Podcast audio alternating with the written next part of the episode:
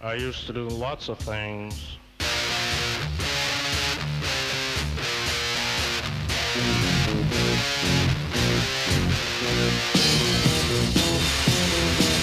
I used to do things and I'd say things and Jesus I was evil. Take things and break things and Jesus I was evil. I never shook baby. All right, we're recording. Um, real quick, I just want to say, so I saw Jordan Peterson live last or two Sundays ago. Oh wow! I didn't know he was in town. Well, it was I think it was in Sherman Oaks, I think. Uh huh. Um, but uh, uh, so me and a couple friends went, and uh, it, it was good. It was a good talk, and then he talked a lot about the Book of Exodus, and, and he talked about uh, some. He answered questions. It's funny, like we're, we were so used to going to heavy metal concerts, we thought, yeah, after the show, he's going to come back and do an encore, Mm-hmm. and so we were just like, um, like, oh, like is he to come back out? Is he, is he like, oh, fuck it, I'm to do, I'm to do uh, the Book of Revelations, like, like, oh, I didn't think he was going to do that one. That's funny. but uh, um, but uh, yeah so um, as uh, our listeners probably know uh, it, ben is not here. He's he's out being busy living in new jersey or whatever they do in new jersey Mhm. i guess. Um, but uh, yeah so we got a guest here. Um, jake thanks for coming on the show man. Thank you for having me. Yeah we've been uh, twitter friends for a bit and Mhm. then uh, we, we finally got to meet and we got to chat about uh, a bunch of culture war stuff and what's going on in academia um, so I was, I was wondering if you could talk a little bit about what you do and what your sort of expertise is Yeah, sure. Yeah, so my name is Jake Mackey, and uh, I teach uh, at Occidental College, which is right up around the corner from here. And uh, I'm an associate professor there, which means I do have tenure, which is why I've started recently sort of speaking out in my own name and like tweeting Mm. and um, that kind of thing. Put my name on uh, the Free Black Thought website. I am a, a member of Free Black Thought. There's seven of us. Um, freeblackthought.com. Check that out. Hmm.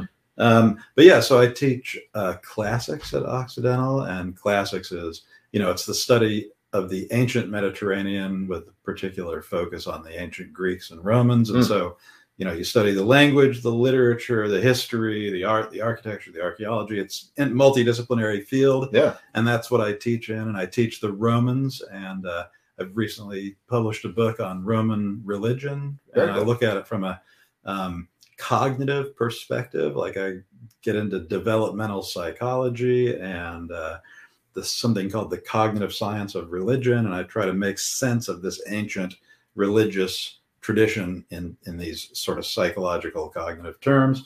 So yeah, that's that's like my you know professional life. Um, yeah, very cool man yeah. um, are you experiencing much pushback with these topics that you teach i mean because you know they are old and things that are old are largely it's very easy to attribute them to white supremacy It's very, Right. Yeah. Yeah. um, especially through through uh, you know the uh, the woke lens. Um, but I mean, so is is it, are, are- you experiencing much pushback with the specific uh, topics that you're teaching? Mhm. Um, yeah, so, so uh, you, mind talking a little bit about that? Like, what Sure. are some of the, the things that you've gotten uh, Yeah. in trouble at all? Yeah, you know, I mean, I've been pretty lucky. I have not personally been, you know, taken to task for the fact that I teach and study and write about the ancient Romans, you know. Right. Although, you know, obviously there are people who hate it. And so here's a cool story about that. Hmm. Uh, the whole reason the department that I teach in exists at all is that there was a, a guy, my colleague, um, uh, Damian Stocking, who was teaching in the English department, and he too, like me, is a classicist. His focus is in is the ancient Greeks, but they had him just as kind of a little side, like a little side bay or Mhm. whatever. In the English department, he was just this fun little thing they had.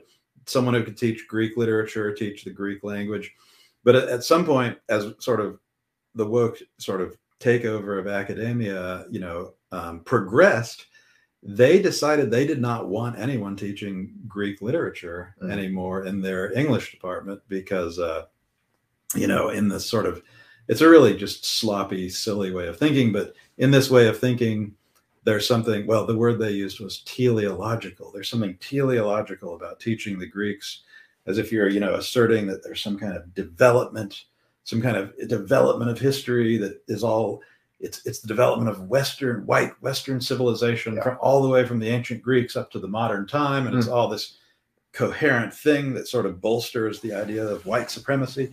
All of which is nonsense because the Greeks, if you had told them they were white, you had gone back and told Homer he was white, he would have not had any idea what you were talking about. Right. But anyway, anyway, they decided we got to get rid of um, this in our department, and so uh, my colleague said, "Well, all right, screw you then. I'm going to start my own department." And uh, he put you know put it to the vote, and it's a faculty governed institution, and the faculty like overwhelmingly said, "Go for it," Hmm. which is a good sign, right? Yeah. Which uh, and so um, yeah, so they kicked him out, and they said, uh, "Well, you know, they they predicted, well, you're going to get out there and you're going to like fail, you know." Yeah. And instead, our department has become the biggest humanities department, and uh, like far and away bigger than.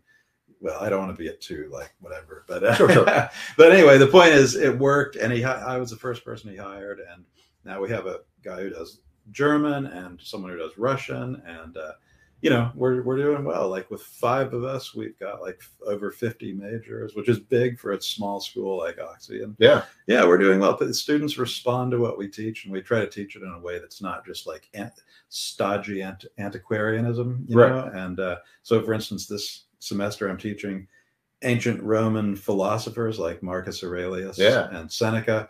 But along with that, I'm teaching, you know, about the theory of microaggressions. You know, so so like what I'm. It's not just like visiting a museum to take one of our courses. It's we're we're tying this ancient stuff into our modern problems and questions and you know and that kind of thing. So Very yeah. cool. So anyway, that's a long-winded answer, but basically, we're doing fine. You know what I mean? Yeah. There, there's people who would love, who would like to get rid of us. Yeah. Um, for different reasons. Some for the sort of more woke reasons, and some just because they think we're like pointless and superfluous. But you know, whatever. We're we're hanging in there. Yeah. The numbers speak for themselves. You know. Right, yeah. right. Yeah. So I don't know if you remember from a couple of years ago. It was at Yale. Uh-huh. Um, they were going to they they uh, uh, announced that they were it was going to be the last year that they were going to teach one of their flagship courses. I think it was in, Introduction to Western Art.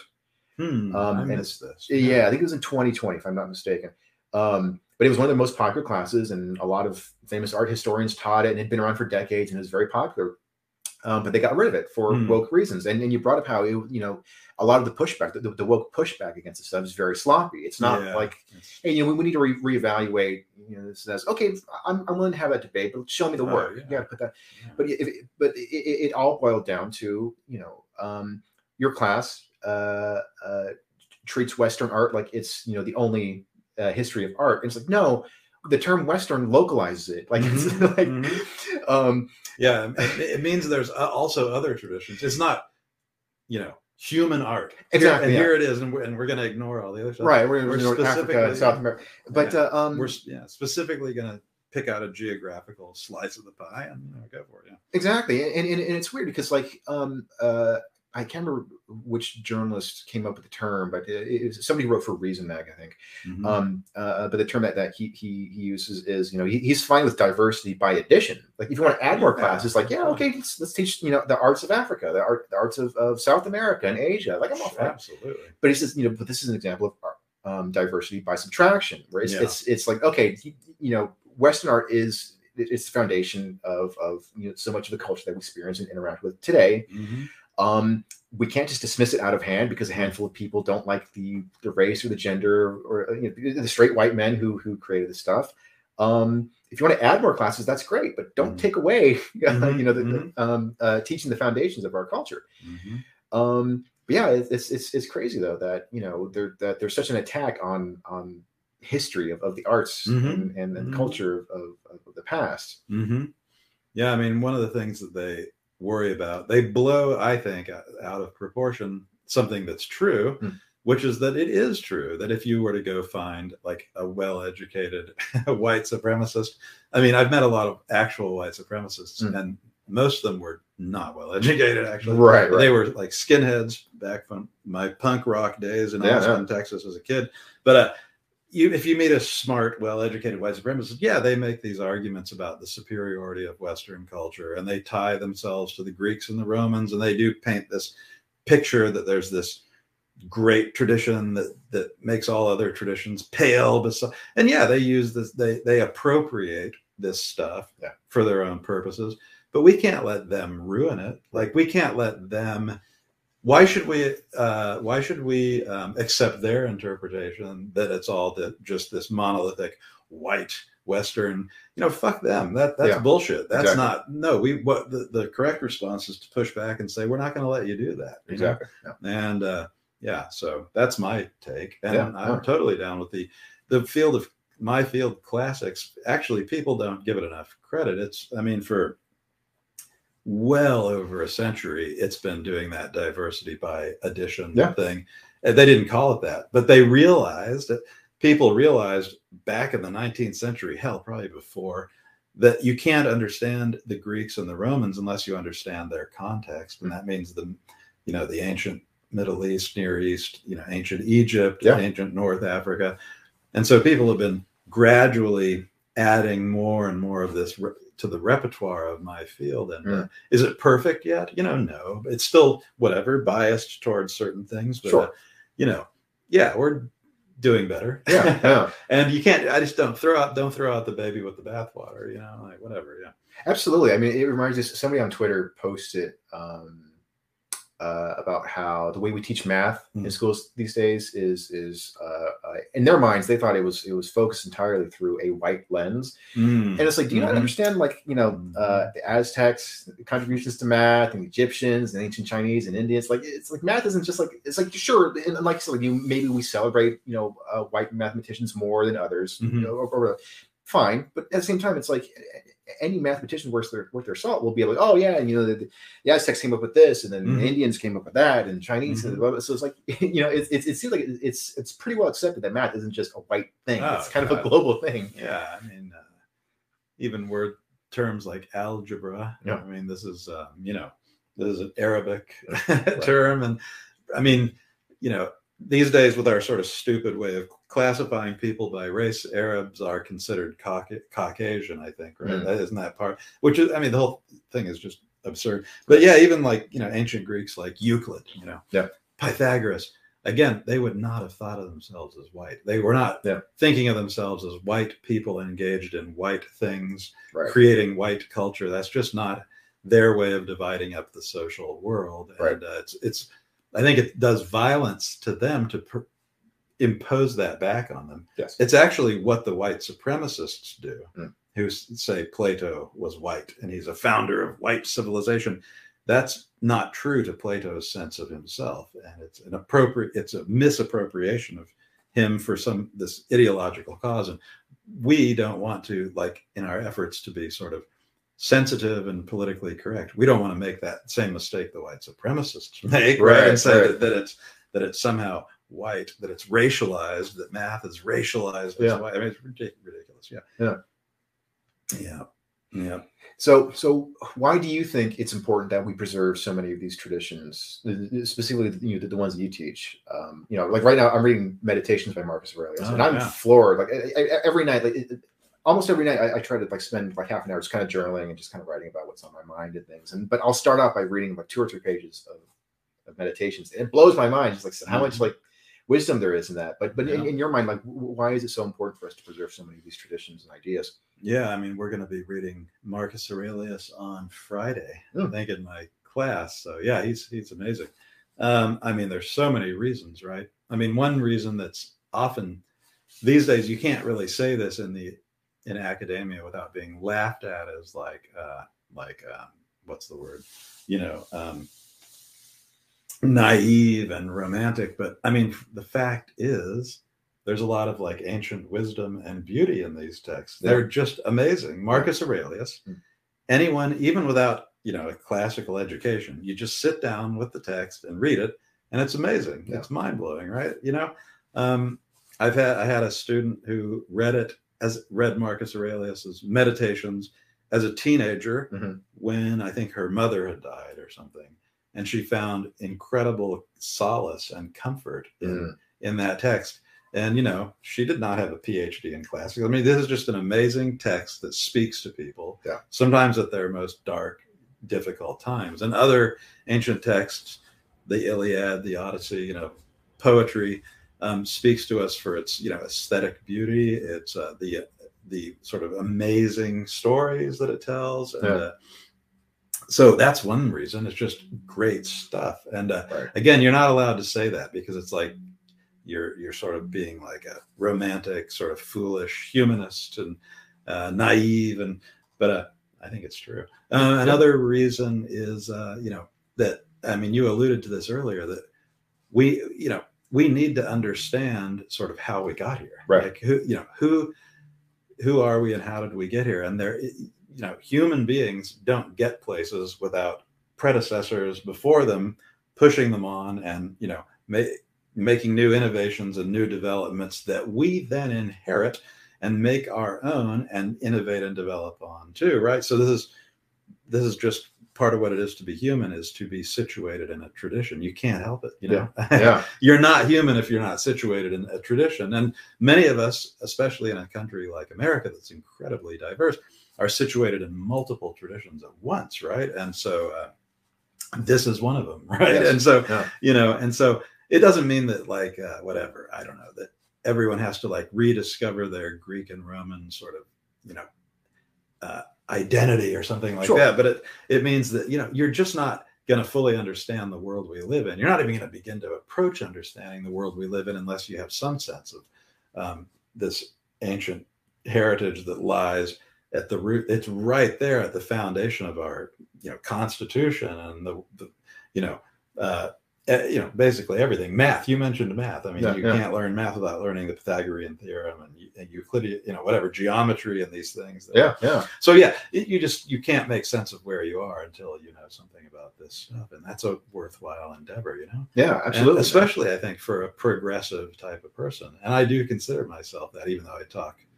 badly about about the woke. right. Right. I think of myself as a true progressive, and I think if you want to make progress, you have to know where the hell you're coming from and where you are. You know, I mean, you don't just make progress in a vacuum, Right. Right. I think um, I don't know if, if Bill Maher coined the term, but I think he, he's used a lot on his shows, a progressophobia. And you know, he's, Uh-huh. he's a lifelong Uh-huh. left wing guy, but he's Yeah. like, you know, why can't we celebrate? You know, uh, uh, those of us on the left, why can't we look back and be like, hey, you know, things are much better for for for minority groups now than they were in the '60s or in the '50s. Like, sure, Yeah. we have there are still some problems we need to solve, but let's let's celebrate the progress that we've made. And I think you know that you, know we, can apply that also that that sort of thinking to to the arts and, and to literature as well. Mhm. Of like, wow, like this is this is where you know some of my favorite writers from today. This is who inspired them, exactly. and now they're inspiring me. Yeah. Um, you know, as I, I- dabble a little bit in, in, in composing music, Mm-hmm. and I listen, you know, I listen to a lot of classical music, Mhm. and every time I crack open a score by Bach or Mozart or Beethoven, I'm stunned Mhm. that this came from the mind of one. I, I look at, at a fugue or a symphony or a piano sonata. I'm like, wow, this came from the mind of one guy. Mhm. Um, and But- so it's just like it's just a wealth of ideas right there. and but one guy is situated in a tradition right Yes. like that bach you know fugue would not have been possible Mm. Without his predecessors Yes. right like uh yeah so he didn't eh, remember when obama said what was it like you didn't build that Yeah. remember that Yeah, yeah, which was a really clumsy attempt to point out that we like you know we're social creatures who depend upon one another and one another's contributions to do anything we do you know what i mean Right. whether it's start a successful you know corner store or write a fugue Right. like bach right like he didn't he couldn't have done that without this centuries of development of a tradition right so exactly. again that's why we give a shit about tradition uh, Yeah. in addition to the fact that it's often good stuff you know Yeah, And, yeah. you know just on its own terms there's good stuff in that tradition right Right, right. so, yeah yeah and if you as a musician want to develop further and take your art to another to the next level you'd better be getting into that stuff right Yeah. and paying attention to that and to megadeth Yeah. and you know Yeah, sorry megadeth but oh yeah. I mean, this is all part of you know it's all part of the stew right Yeah, yeah. miles davis megadeth and bach it's all there it's Yeah, all yeah. wrapped up together and you better know you know miles davis knew his uh bach right Oh yeah. he didn't know megadeth but uh, Yeah, yeah. Yeah, no, as I, I, I, I maybe he did. He died in like ninety. that's true. Yeah. yeah. He might have actually Yeah. known it. Um, Anyways, I, I, I took piano lessons a little bit in college, and and uh, I was studying with this one professor who who was he was mostly a jazz musician, but he loved Bach, and so I, I asked him, I'm like, what, you know, it seems like there- there's a lot of there are a lot of jazz musicians who have an appreciation for Bach, and then he's Mhm. like, oh, you know, it's actually like Bach used a lot of chords. He didn't use them in a jazzy way, but he Hmm. used a lot of extended chords that have become really popular in jazz. Hmm. So it's like, oh, like he like so it's probably really important for a jazz musician to look at Bach. There's a lot of Hmm. overlap. There's a lot of you know useful ideas there. interesting. Yeah. Hmm. There's this guy. Uh, you might already know about this guy, but he's French. I think. I don't think he's Canadian. I think Hmm. he's French. French. Jacques Loussier. Do you know him? He had a trio, Hmm. and uh, gosh, I don't know what this was. Maybe the even as maybe it was even the '60s, but it's certainly like in the '70s thereabouts. These recordings, he would record Bach in jazz style, so he would syncopate the hell out of it. Oh, very cool. It's really cool because you know the incredible complexity of Bach comes through, but it's it swings Yeah. like he makes it swing. It's amazing. Yeah, he's a pianist. Yeah. okay. Check it out. Yeah, Jacques Loussier. It's like L O U S S I E R. I think. Yeah. Okay. Yeah, Very cool. good stuff. Yeah. Um, so you were telling me just before we walked in about how um, it seems like you have a little bit of hope about uh, the, the the the current generation of, of college students. Like maybe they're they're starting to kind of uh, realize that um, this whole you know let's be offended by everything is kind of old hat. Yeah, I'm like uh, I know it's hip to be a doomsayer right now, and I mean it, it is true that there's been a lot of dark stuff happening with you know we're gonna we're using this word woke right But Yeah. Whatever i mean it's a thing you know it's a and there's so there's been a lot of sort of dark stuff happening with the sort of woke capture of institutions there's been a, a lot of institutions gutted you know a lot of Yeah. people fired unjustly um, a lot of lives damaged a, a lot of like great progressive organizations reduced to rubble i think like the ACLU. ACLU. yeah, Yeah, yeah. that's like the big that's the big uh, uh, but anyway um, i think there is still cause for hope in young people and uh, i see it at the at where i teach and i see you know i see a certain cross section of young people who are really i think tired of the kind of straitjacket of this ideology call it wokeness call it the successor ideology as wesley yang does call it whatever you want um, political correctness on steroids but it's it circumscribes the possibilities for thought and Yes. for and for artistic creation right. because you have it's it makes you what's the word it makes you self-monitor to such an incredible extent and why do you do that because if you don't you're going to get canceled Yeah. you know and No. and people who believe that there's no such thing as cancel culture no it's real the school you know the counselors at my school deal with the fallout of cancellation all the time. There's Yeah. people who are get students who are getting fucked over by this cult this thing happening and so it's real. Yeah. but you know i think i think i see students who are i think tired of it. They see the detrimental side of it. They they've been canceled. A friend has been canceled they they realize there's things they want to talk about and they can't because there's only one one way you're allowed to talk about it Right. and no that doesn't mean that they're white supremacists it just means they want to explore Right. different perspectives and uh, then the one that you're supposed to you know talk, um, uh, you know repeat Yes. like a like a mantra right Yeah. Yeah. so I that's what I see and uh that we have a persuasion club so Yascha Mounk's organization Hmm. Yeah, yeah. persuasion with you know it's persuasion.community I think is the website they publish all these articles and whatnot it's a movement to bring back the sort of liberal tradition against the extremes of the right and the left Yeah, the yeah. illiberal right and left um, there's so we have a persuasion student club Mm-hmm. devoted to free discourse and and free you know conversation and uh, they're great um, they give me hope my, the students in my classes Yeah. give me hope they were willing to tolerate me today I had them read like the classic text on microaggressions right. Right. by Derald Wing Sue from 2007. Hmm. And then we read Musa al-Gharbi. Uh, He's great. He's amazing. Yeah. He's amazing. Yeah.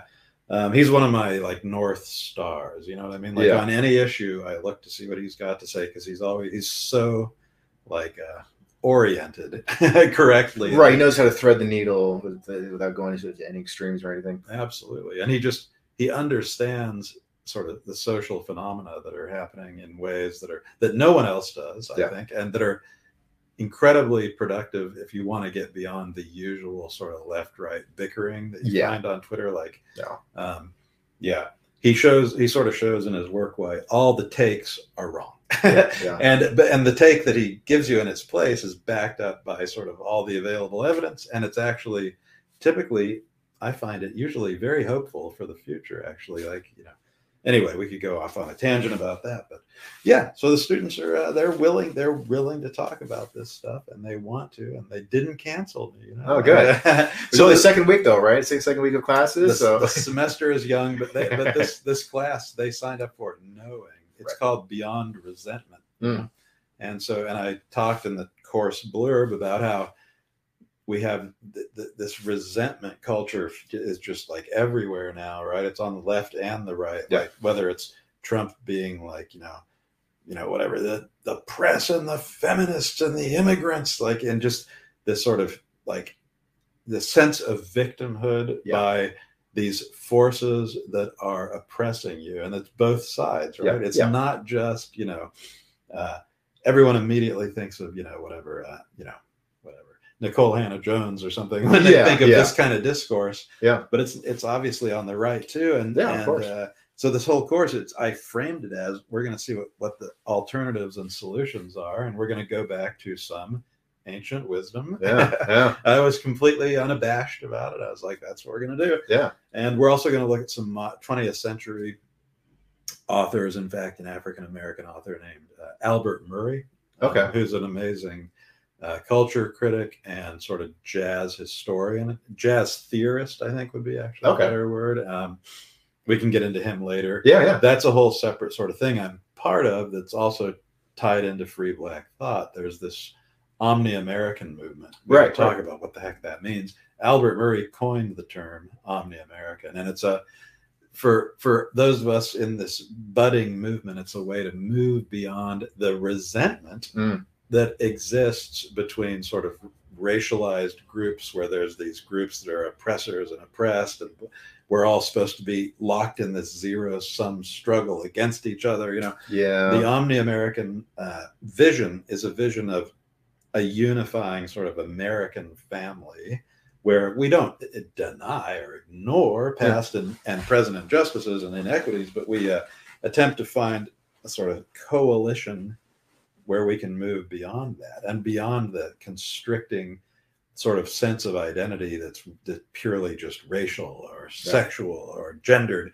Where we see ourselves as americans first and foremost with uh, um, with all that that means all the conduits the tributaries that have gone into making this mighty river of american identity anyway i went off on omni-americanism but uh, there it is yeah, no, that's Yeah. great. It's actually a good segue into so I'm another teaching topic. that in the class. Okay. But Oh, anyway, cool. at the end, yeah. Go ahead. Yeah. Yeah, well, I was, there's a, uh, uh, uh, I- I- that's actually a good segue into another topic I want to talk Yeah. to you about, which is, um, you know, some some of the work that you've been doing with with Free Black Thought and, and with Omni American. Yeah.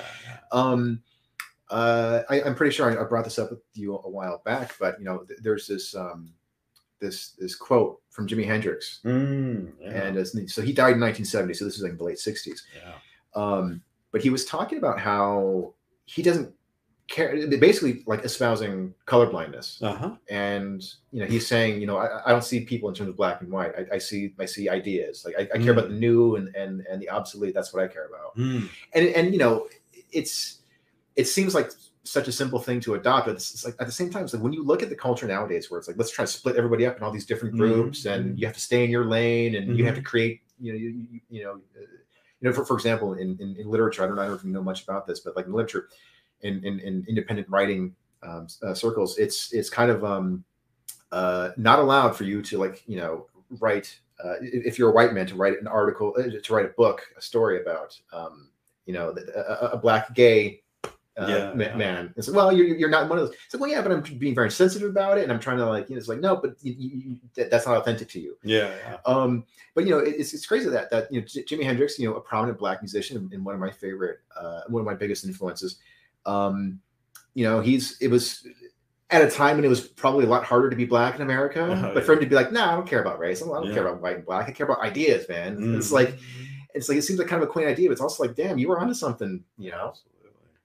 But uh, yeah that i mean that he's i think he's you know sort of articulating something that's part of the omni-american ideal which is that we we need to really de-emphasize racial difference race really doesn't tell you shit about a person you know right, right, and uh, when race is invoked it's either to you know it's typically to like oppress Yeah. you know I mean, that- Yeah. I mean it was created to uh, you know it was came out of the you know context of of slavery and was created as a kind of way of justifying the, this inequality. Yeah. Yeah. So it's it is just a it's a anytime it's invoked, it's going to be you know to empower someone at the expense of someone else probably, and it it doesn't have tell you anything really about culture. Culture is not racialized. Yeah. Culture exists in traditions and that are that can have like an ethnic character if you want to call it that or whatever Sure. but it's actually the culture that makes it an ethnic Yeah. you know an ethnicity but uh, yeah so uh, anyways that's um yeah that's not that's that's great uh that point about uh um about in sort of creative writing right you're not allowed to get out of your lane now i mean Yeah. I mean, the, the reductio ad absurdum of that is that you would, you know, if you can only write what you know, Mhm. and if you have a very pinched idea about what it means to know something, you know, which this thing, which this uh, like concept does, right? Yeah, like yeah. that you have that what you can know is limited, is delimited by your racial and sexual and whatever identities. Um, then you, at, at the end of the day, all you can actually do is write memoir, yeah. right? Like Exactly. you, because to write fiction at all, um, you have to get in, you have to imagine yourself inside the minds of uh, and the, the subjectivity of others, someone who's other than you, you know. Right. Exactly. And so even if you know, if I picked to write about another white straight male, you Yeah. know, which I am for whatever that's worth, you know, that in itself is like, you know, is that legitimate? You know, because it's not my that guy's experiences. I don't know what is it. How can I imagine myself in that? So Right. It's a Yeah, crazy so idea. They don't have like a limiting principle on it. Like, did you did you thought have you, have you thought about where like th- like how where does it going to end? exactly? Yeah. Yeah, yeah, exactly. No, I mean, fiction writers should be able to imagine themselves in the sort of subjectivity, or should be able to create subjects of Yeah. any sort they want and imagine it however the hell they want. And, if- Exactly. and if it works as fiction, then it, then it's a success. Right. Right. Uh, But it doesn't have to work as like authenticity politics or something like. It doesn't have to give the authentic black experience or whatever, right? It's right. just- Exactly. it has to work as fiction. Yeah. And that's that's what its job is, you know? Yeah. Do, do you remember? I think it was. I think it was in 2019 or 2020. There was a female author who wrote a book, and Uh-huh. um, she. Uh, uh, uh, it was a best-selling novel, um, but it was controversial because it dealt with Mexican immigrants. I know exactly what you're talking about. yeah. Do you remember her name? I was actually sitting here, part of my brain was working on trying to remember what it was. Yeah, she got pilloried. Yeah. She got just pounced on and just ripped to shreds. People spread lies about her. Yeah. Um, yeah, so she was she was white, right? Yeah. Didn't she like have like a some somewhere in her past? She was like like, some like, one eighth? Guatemalan or something Yeah. like that. Yeah. there was something back there, but that wasn't her her stake. Like the way she staked her claim to be able to write about the the the the difficulty of immigrating as a child from Mexico to America. That wasn't staked on her identity. It was just like I'm going to write about this. Yeah. Yeah. and uh, Oprah had her on, right? Like Yeah. Oprah loved her. Um, I think it, actually what was worse, if I remember correctly, Oprah had her book as part of her book club or something Uh-huh, like that. And I think uh-huh. after the controversy, I think she kind of silently Yeah. kind of like, uh, we don't Like need to kicked her to the curb. yeah. Um, yeah, it's funny like I'm Mexican. It's like I, I didn't read the book, so I don't know. But also, I don't care. Like, I, I mean, it's just sort of like un, un, unless you know it's just a diatribe against Mexicans, and even then, I was like, oh, well, I'm not going to buy that book. Then that's Yeah, kind of like the the, the the extent of my my uh, response to that. yeah. It's like I I don't care. Is it a good book? Are the characters interesting? You know, I care about the Yeah. actual story, the actual writing, and everything. Yeah. Um, but uh, yeah, no, it, it's it's it's weird that um, this idea that that uh, uh, a creator's identity um, is a metric of, of their talent. Yeah, It's it's insane. It's, it's like, hey, this is a good song. Oh, but it was it was composed by so and so. Oh, well, then forget it. Yeah, it's ridiculous. Even if the book, let's just assume that her book did not aspire to like be great fiction for fiction's sake. I mean, that, that's a very like lofty kind of, you know, Right. that's like Moby Dick kind of thing. But yeah, yeah. like, let's say all she really wanted to do was raise awareness about, you know, plight of Mex, you know, like Mexican immigrants. Yeah. Like it's an instrumental novel, right? Right, To like raise political awareness. Well, if you know, who cares if she was Me- Mexican or not? If she got into the homes of some like Midwestern people who Yeah. would not otherwise have known anything about the plight of Mexican immigrants Hmm. and sent and like helped them develop their empathy. Right. Then it's a win. Yeah. Like whether she's Mexican or fucking German, like who cares? Yeah, exactly. yeah. Like again, like you know, like why do we have to judge these things on this uh, this identity sort of um, authenticity basis? Yeah, just uh, self defeating, right? Yeah, it is. I mean, you know, I, I heard a similar argument for um, this was from a few years ago. They um, Scarlett Johansson, she was Hmm. going to play a trans person, Mm, but it, it, mhm. it was a biopic though. It was it, I think it was actually the first person to undergo a sex change operation Really? from Wow. the seventies or something like that. Huh. And I, I think they were a criminal, but it was. A I mean, the- criminal. you I- like uh what do you mean, like? Uh, I think they're like a mob boss or something. I think it was- Really? yeah, it was. Wow, I can't remember. that's the- wild. The, full thing, but Scarlett Johansson was going to play the character both. I, I- and, and again, th- th- this is kind of murky, but I think it was like a male who transitioned to female, or Uh-huh. vice versa. But anyway, I mean that's kind of a weird thing to portray because either way, like you're not, you know, especially in this culture, like you, you're not going to get. You're not going to get it fully right, and, uh, unless the actor themselves is transitioning in, Yeah, right. in the middle of production. It's not even completely authentic, so you have to. You know, someone's going to be play acting. Exactly. Yes. Um, Yeah. And so it, it, it you know, uh, it, it got a lot of controversy. And then she said something that I thought was pretty reasonable. She goes, "Look, I'm an actor. If I want to play an alien or a tree or Yeah. a person of a different gender, like I'm acting. Like that's Yeah, what my that's, that's, my her art. whole damn job. Exactly. Yeah. Um, but that didn't. Her uh, job is not to play herself. That's what she does when she's off work. Exactly. Yeah. But uh, the movie ended up. Uh, she, she backed away from the role. Uh-huh. um, and then and then it, because of the controversy, they ended up just like canceling the project. But people were like, you know, maybe it wasn't handled in the most sensitive way possible. But at the same time, it was based on a true story, and you know, it could have raised awareness about about uh, transgenderism. Like, Yeah. Um, Yeah. But uh, yeah, it, it, it's it, it, it so so much of it is just like this this knee jerk reaction to oh that's that's that's touchy that's that's offensive to me just get rid of it it's like, well hold Mhm. on think about the long term Mhm. the potential benefits of this. Mhm. This could lead to better things. This could, Mhm. you know, open the doors um, for for for other for other um, creators to come along and tell these stories. Mm-hmm. Absolutely. Yeah, and you know, I guess beneath it all, I get there is something I get, which is that, like, okay, a white woman told the story of Mexican immigrants. Like, how you know, look at the publishing, look at the world of publishing. It massively, if you want to think in terms of representation, it Yeah. massively underrepresents like Hispanic, you know, authors, right? Sure. Um, so you know, I do get there's something that that there's a germ of a genuine concern there. Yeah. Like the publishing world, you know, um, you know, whatever it has its legacy and it's, uh, you know, it hasn't sort of embraced like Hispanic authors, or maybe the movie industry hasn't embraced like transgender actors, you know. And so, yes, those spaces need to be opened up. We Yeah. can't uh, just like you know what was the movie? It's Orson Welles, um, where there's all these uh, Marlene Dietrich and, and Charlton Heston play Mexicans. Oh yeah, Evil, Touch Touch Evil, Evil. Yeah, yeah. yeah. And it's like, come on, guys. Like, Yeah, yeah. You know, but yeah, obviously, like, why not? If you had like a Latino to play these parts, I mean, Sure, come on, sure. it's just not, you know.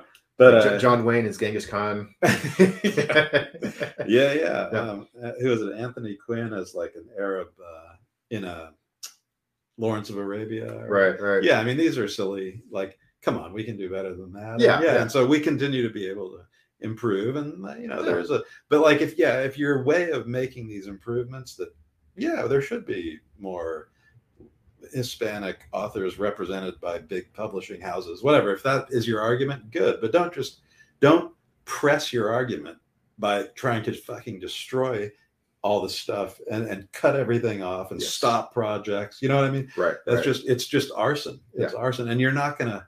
I think you ultimately are gonna betray your own cause or hurt your own cause because Yes. people don't like that shit. Yeah, You know, yeah. I don't think like Mexicans like that shit. You know what I mean? Like I would bet if you polled Mexicans and Mexican Americans, they'd be like, "Leave the woman alone. Let her write her damn book." I mean, you just said yourself. Your, Yeah. your attitude is, "What the hell? right. Live and let live." You know, whatever. Um, Yeah. you, you remember that controversy from from a while back of uh, uh, this high school girl? She was white and she wore uh, a Chinese influenced dress Yeah, to prom, and like, but, but you know, uh, the only people who were offended were were, were white SJW types. But when they, but somebody took a camera and mic to to like Chinatown, and they're like, oh, so what do you think of this girl's dress? And they're like, oh, it's very pretty. Oh, she looks very nice.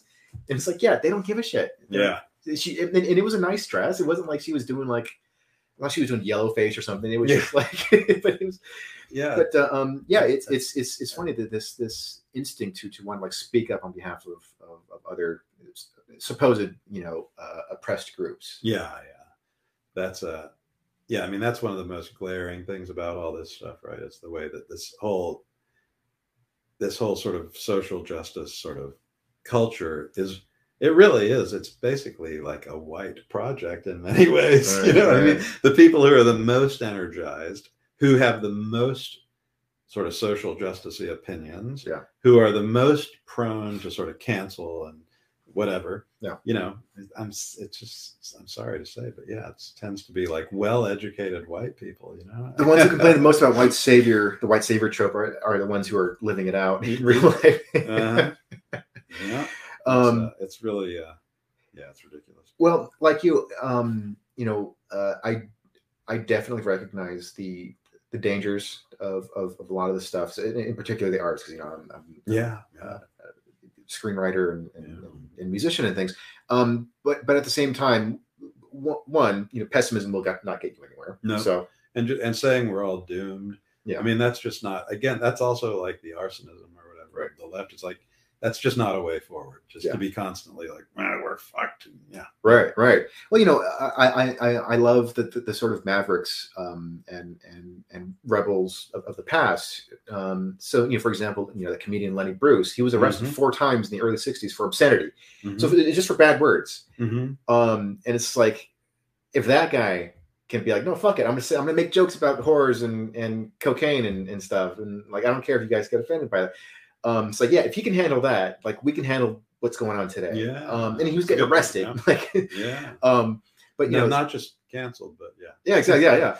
But you know, it's it's. Um, I think for a lot of artists, you know, there's this great quote from from Albert Camus. Um, he, he, wrote, he gave a terrific speech um, in 1957 called "Create Dangerously: The, the Power and Mm. Responsibility of the Artist." It's, Mm. it's, it's a wonderful speech. There's this great quote from there. Um, it, it's, something, it's something like, "But perhaps there is no peace for an artist other than the peace found in the heat of combat."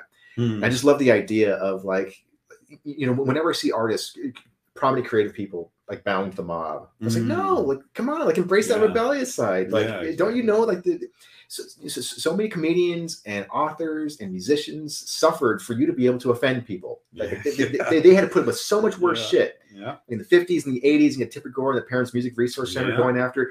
It's like they and, and you're you're gonna be like, okay, a handful of people are mad at me on Twitter. I'm On gonna Twitter, apologize. No, what the fuck is your problem? Like, Ah, yeah. You gotta just you gotta just have the courage of your convictions. and Yes. just- yeah. That's why people like uh J.K. Rowling an Yeah. inspiration. Yeah. She's just like, no, fuck you. I'm not a transphobe. Yeah. Nothing I'm saying is, you know, is uh is dangerous to trans people. I'm Right. gonna stick by it and do your worst. yeah, yeah. And I would say she's won, you know, Yeah. in a sense, you know. She's obviously still people are still attacking her every day, but she basically faced down the mob, you know. And she's having fun. It looks like she's, she's Yeah, not afraid to be a little snarky about it too. So it's like good, like show the mob that you don't give a shit. That, Yeah. Um, because you know I people respond to that kind of spirit. you know? yeah. no. Well, you know, uh, uh, the the arts are are built on a legacy of, of people who are, who are willing to break rules. I mean, you know, it's, it's, you go even further back in time. It's like there are people who are like you know exiled and and and, and jailed for for got, got you know just extreme sentences. Um, for you know painting the wrong thing or Mhm. for for doing something with musical notes that they shouldn't have. Mhm, So, mhm. um, Like the tritone, yeah, yeah, the devil's chord, or Yeah, whatever, you know, yeah. um but uh, you know so uh for me in, in, in a weird uh way like i actually get a kick out of a lot of the stuff. It's like cool man this is a great time for like art is fun art is dangerous again. Like this is a Mhm. great time. Like it's virgin territory for some necessary hellraisers as far as i'm concerned. Um Mhm. but uh and and and and also like because that there's there are so many uh, creative people in the field who are so willing to bow down it's like cool it's easier to stand out now too. Yeah, yeah, that's right. Because you guys are all you've all got your heads down. I'm just going to poke mine up. yeah yeah yeah yeah. It was a. I don't know if you ever uh, listened to Henry Rollins' show. Yeah, yeah. On uh, whatever it is, it's is it KP? No, come on, KCRW. Mm. Isn't that what it is? i think so yeah It's one, and well, yeah, I can't remember what it's Santa Monica Public Yeah. Radio, right? Yeah, in a different context, he said it about it had to do with like it was right after Trump's election, but he was like, he was like, come on, like he was like, don't fucking lose your spirit and your backbone now. This he's like, this is punk rock time. This is No. he's like Joe Strummer taught you how to deal with these times. It was, of course, the election of Trump, but I think it applies just as much to the sort of censoriousness of the far left, right? Right, Like we need to those of you who are artists and those of us who are just appreciators need to embrace that punk rock fuck you attitude. Right, and just like and just say you know we are not going to put up with your bullshit. And Yeah, that's uh yeah. And just you know spit in their spit in their face when they come for you you know? Yeah. not yeah. literally. Yeah, yeah, I'm- of course, yeah. but, but yeah no Yeah, it's, it's it's it's it's a good opportunity it's for, conformity man. Yeah, exactly. Like as a kid punk rock kid Yeah. our my whole thing was against conformity. Yeah. I hated the conformists. You know, Right. Right. Um, I was being a conformist in my own way, of course, by with my mohawk and leather jacket, but whatever. yeah. It's the spirit. You know? Yeah, yeah. like, yeah. So you know, yeah, that's what we got to do. Embrace that spirit. There's a um, another uh, writer um, slash uh, uh, college professor who who uh, I've interacted with on, on Twitter. I, I, I probably won't, won't, won't name his name Hmm. uh, just because we, we all these conversations happen off, off, off, All offline. right. Um, but yeah, he was telling me that Betray any confidences. Yeah, yeah.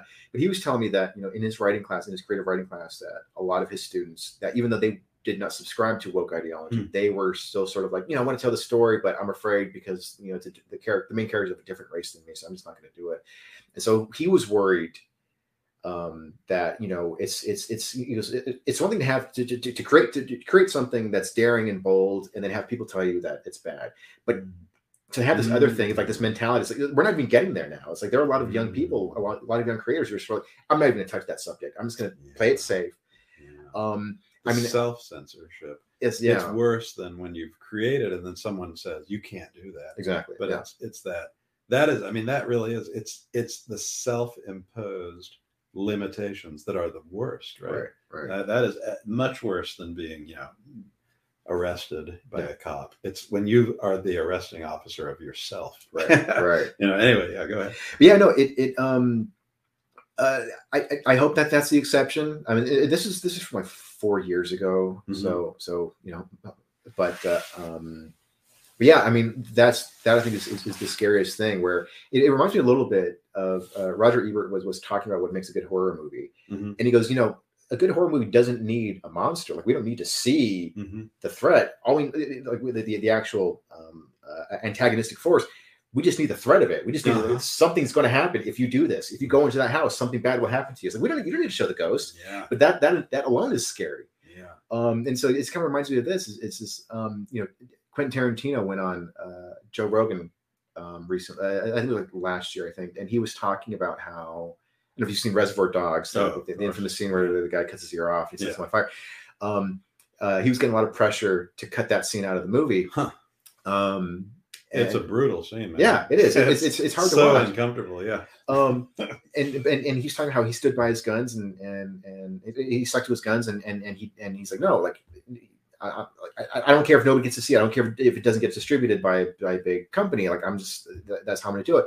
And he was talking about how um he goes you know people can talk about they oh they won't let you do that. And he goes well, who the fuck is they like who, who's this they and you know he's Tarantino. He he's got a lot more freedom. He's hard Mhm. much harder to cancel. yeah Um, I'm more worried about sort of you know, smaller uh, artists and, and creators who, who are not who don't have that reputation and Oh, yeah. million dollar millions of dollars to fall back on. i mean people's lives get ruined by, with this stuff Exactly. Like, yeah. Tarantino's um, you can't ruin him. He's a multimillionaire. Exactly. But, uh, yeah. uh, But yeah. but, but I, I like the idea of, of of kind of whittling it down to it's a they. It's like yeah, like you know, it's a it's a faceless mob. Like it's you know. um and and so you know he, he brings up a good point though, which is sort of like, well, what's the alternative? Like you you you play it safe and Mhm. and you don't and and, and, and you you you uh, uh you know uh, uh, castrate your your work Mhm. because uh you know, even though that's the thing that's probably going to get the most attention Mhm. um so you know even though he's got a, a bit of a blind spot in terms of, of, of referring to to the mob as just they but it's like at the same time at the same time it's like he brings up a good point about Mhm. yeah like it, it- it's either deal with the mob Mhm. deal with they um or you make shitty bland art but um yeah man Well, the day is like diffused through all these like institutions. It's- Yeah. it- there is a weird sense in which there's a, like a depersonalization Yeah. of this cultural force that we're reckoning with, right? Like there's not like a ministry of truth who's, you know, has officers and they're the ones destroying people or something, you know? Right. It's this really weird thing that uh just has its own life, you know, and, and different people, different individuals, you know, contribute to it in their own way by whatever, taking you out on Twitter or reporting you to so and so, you know. what I Yeah. mean? And the- No. but uh, there is actually a weird depersonalized kind of thing happening with this. I think you know. Yeah. I also think a lot, one thing I notice at my at Oxy is that a lot of the the people who serve as instruments of you know what we're calling wokeness don't believe in it themselves. I- Yeah. I, guess kind of like you were saying, this professor, where the students would self censor. Yeah. But by doing that, they perpetuate the sort of you know the problem, right? Right. Right. But but I see the same thing with people at uh, Oxy. There's people who don't buy any of this shit, but they're in an administrative position. Yeah. And their choice is either to stand up against it and possibly lose their job, at least make life really fucking difficult, yeah. Yeah. or like just go with the flow. And the Yeah. flow seems to be going in this one way. Yeah. And so what you end up with is a bunch of people who don't believe in any of this stuff, Yeah. um, enacting it. You know what I mean? And Yeah. that's really weird. I hadn't really grappled with that till I saw it in action. Right? Yeah. Not a single person in the whole chain of like events agrees with the ideology, but they all felt the uh, the necessity to sort of comply with it because Yes. the costs of doing otherwise they at least thought those costs were too great you know Right. Right. so what ends up happening at the end of the day is somebody does get canceled. Someone's course gets taken off the books. You know what I mean? Someone, Yeah. uh, whatever, whatever, it's, you know, whatever the outcome is. Um, no one in the process, in the chain of the whole thing, actually wanted to do it, but it happened. Yeah. And that that's in a weird way. That's what wokeness is. I think, Right. Really, like, yes, there are shrill, angry voices, whatever, but they're not really the actors. You know what I mean? It's- Right. Right. there's a bunch of people who have to make real decisions and most of them don't really feel that good about what they're doing i think i think you know i don't know That, Yeah. That's an interesting point, and uh, you know, it's, it's also a scary one though too, because you know, history is never kind to those who uh, who are just following orders. Uh, yeah there's a following orders there's like a banality of evil thing happening i think Yes. yeah yeah Yeah.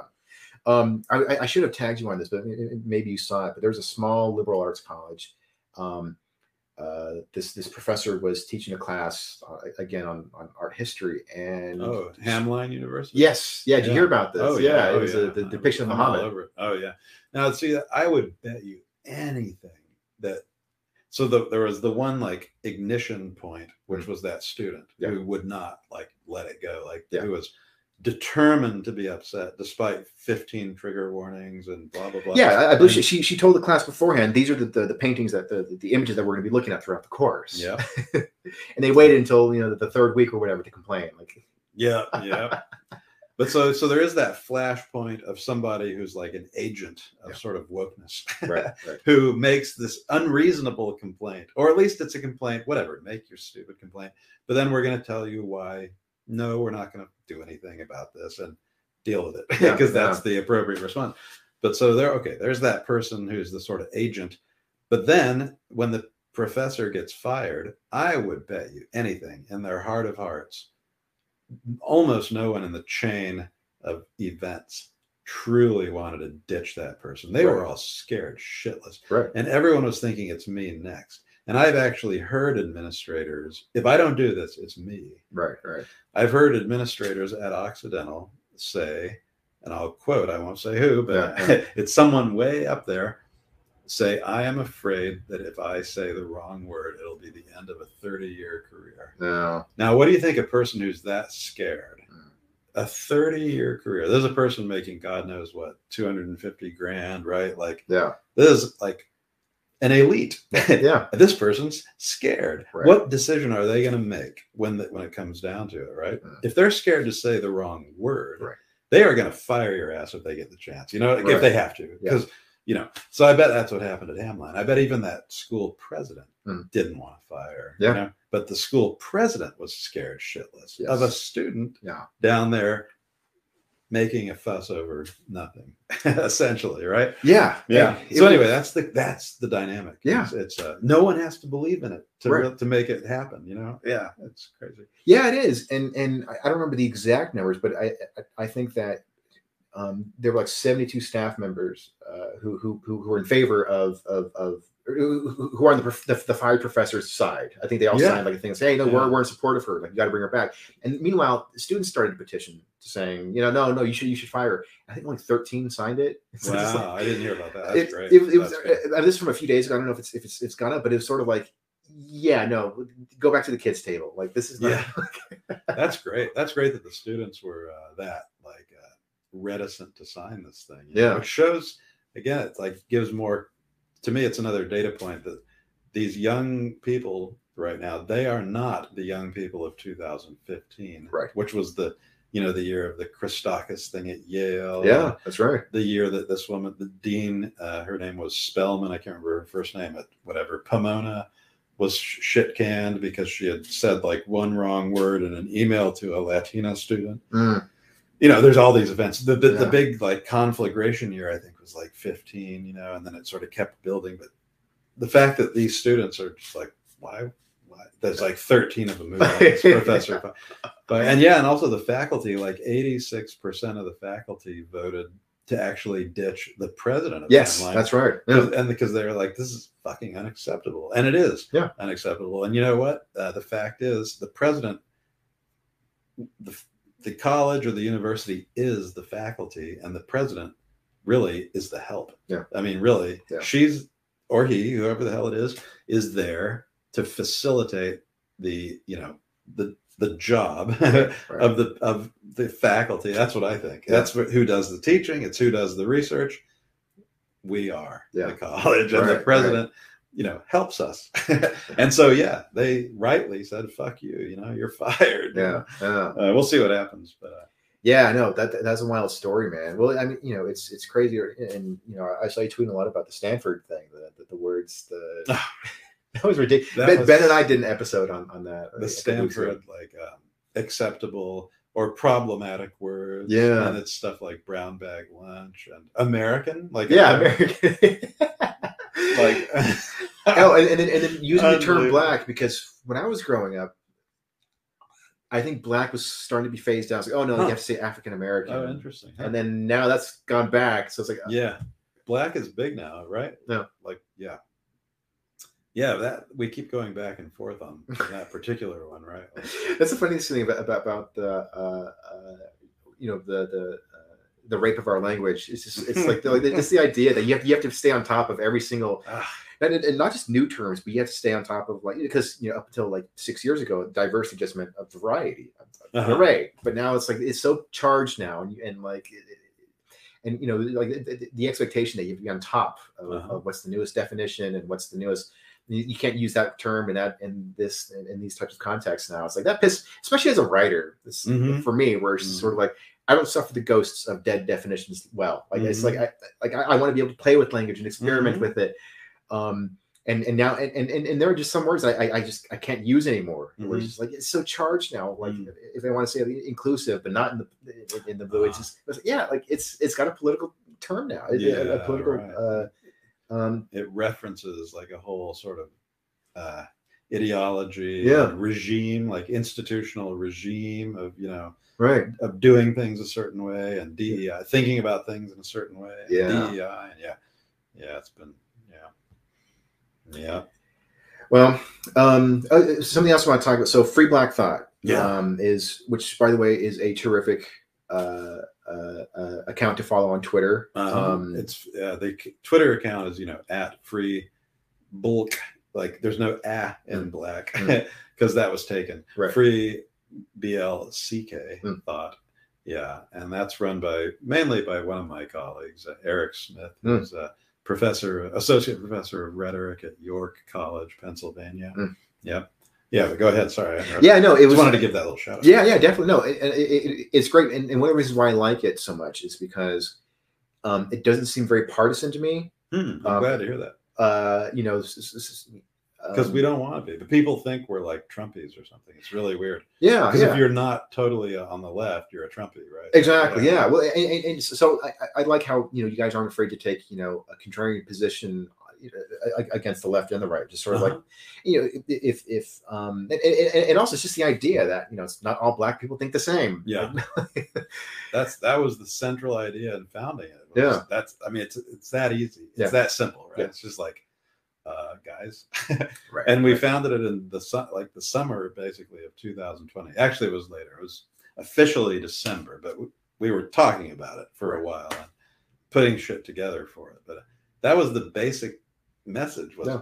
not all black people think the same because the the media in that summer man they Yeah. wanted you to think there was one black perspective one black political position on everything right? Right. and it was such transparent bullshit. Yeah, and uh yeah.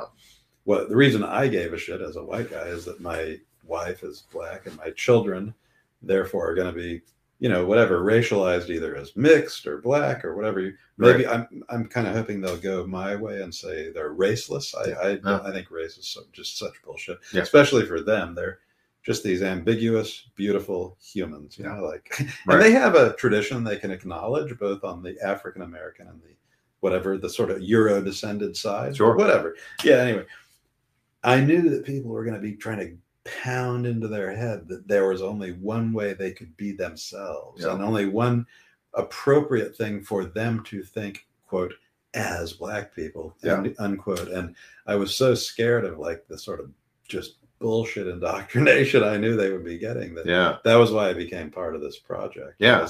Out of fear for what my kids would be sort of, you know, sort of just stampeded into, you know, accepting. And I wanted them to understand that if even if they just choose to identify as black, period, that they come from a richly diverse tradition of thought that is cannot be corralled into one political program that happens to be support the BLM and the Democrats. You know what I mean? Right. It's like so much bigger and richer and more uh, uh, diverse I know, yeah. than that. You know, so uh, that's why I got involved. Yeah.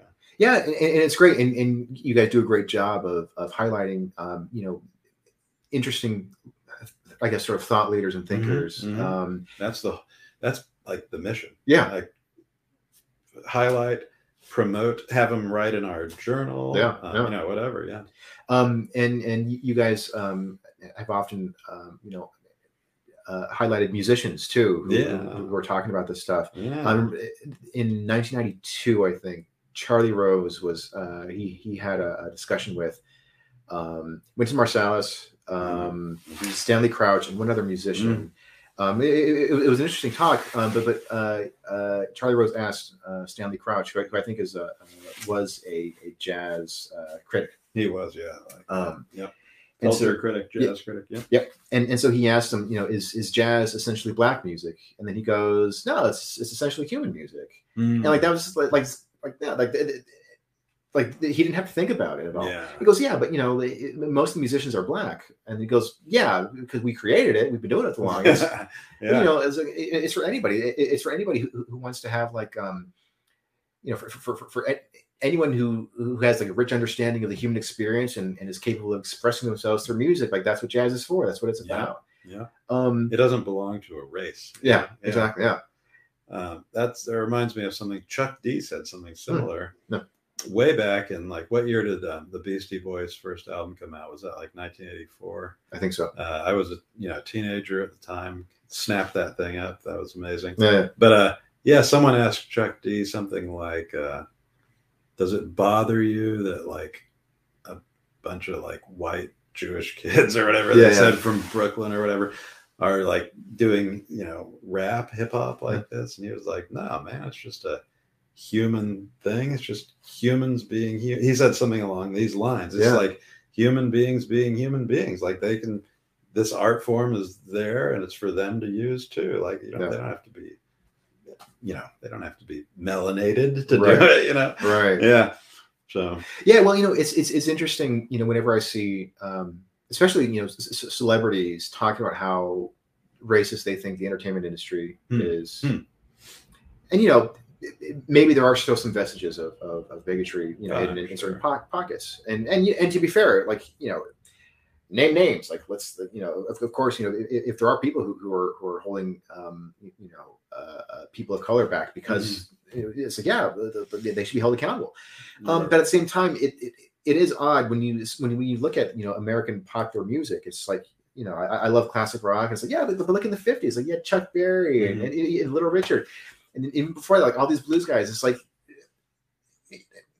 And I'm not saying that that racism never existed in the music industry or, or, that, or that that doesn't today, but at the same time, it's like, why can't we celebrate how uh, uh, uh, you, know the, these massive contributions from black artists like let's isn't that a wonderful beautiful thing Mhm. um but you know th- th- there, there are of course a handful of celebrities who are like no we have to constantly talk about the racism in the, in the Ah. industry and sort of like oh come on man like, Uh-huh. I mean, you, you know i'm pretty sure uh you know beyonce is probably one of the highest paid people on the planet um I, you know And I'm sure she's experienced microaggressions and Sure, like people yeah. have been shitty to her yeah because she was black or Yeah. like because that they had some kind of negative attitudes or whatever. Yeah. But yeah, like um what is the path, you know, what is the appropriate path forward out Right. of this uh, towards the world we all want to live in? Yeah. Is it just denouncing everything as racist or is it figuring out how we made the progress we made speaking of progressophobia? right right. Is it more about figuring out how did we make the progress we did make? Yeah. and how can we redouble that or how can we capitalize on that? And Yeah. uh, you know that's that seems to me the more constructive kind of you know yeah. Yeah i mean just sort of denouncing and you know whatever. Exactly yeah i mean griping and you know. and you know, I I- I think for for for the problems um, of inequalities that that still exist today, it's like you know, I I think we're at a point now where it's like, okay, we should probably use be using a scalpel to Mhm. address these problems. We don't need a sledgehammer to just Mhm. like well, we'd have to tear the whole system down. right right yeah yeah Uh, and that is increasingly like the answer which is really weird right Yeah. like the first the more we've reached some kind of ideal which like someone like mlk would recognize Yeah. you know in terms of just the reduction of sort of whatever big like overt bigotry and like ob- like obvious segregation and Yeah, Jim Crow Actual that. laws discriminate. yeah like all that stuff yeah the more that shit we get rid of um the finer the, tool we should be using. the finer the tool but strangely enough the more the activists call for total destruction Yeah, yeah, it's very uh it's very uh disconcerting right, right. yeah that's yeah But uh, um, uh, Wynton Marsalis went on Bill Maher recently uh, a few months ago, and he was he actually made made, made this beautiful metaphor about uh, oh yeah jazz and and like you know kind of getting along with with both people Mhm. who are different from you. Mhm. Um, and he goes, you know, with jazz, like you know, you, you got the rhythm section playing, and you're playing, you're, you're playing a melody, but then you know sometimes you get stuck playing with musicians who are not going to be playing the thing that you want that Mhm. that you would play.